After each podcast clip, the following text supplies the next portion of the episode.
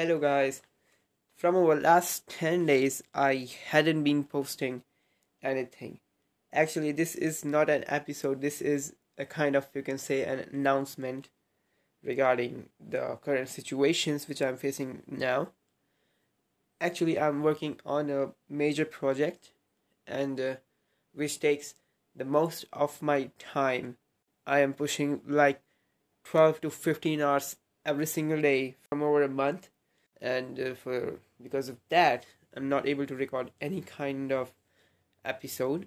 And hopefully once it's all done i'm gonna get back to the track. And yeah of course my consistency has been completely ruined. First it was the consistency gap of one days then it came to two then it came to three. And now you can see it's over more than a 10 days. It's very bad. But don't worry guys. Once i get through this i'm gonna come back to you. And i will always for you. And i would meet you very very soon. See you later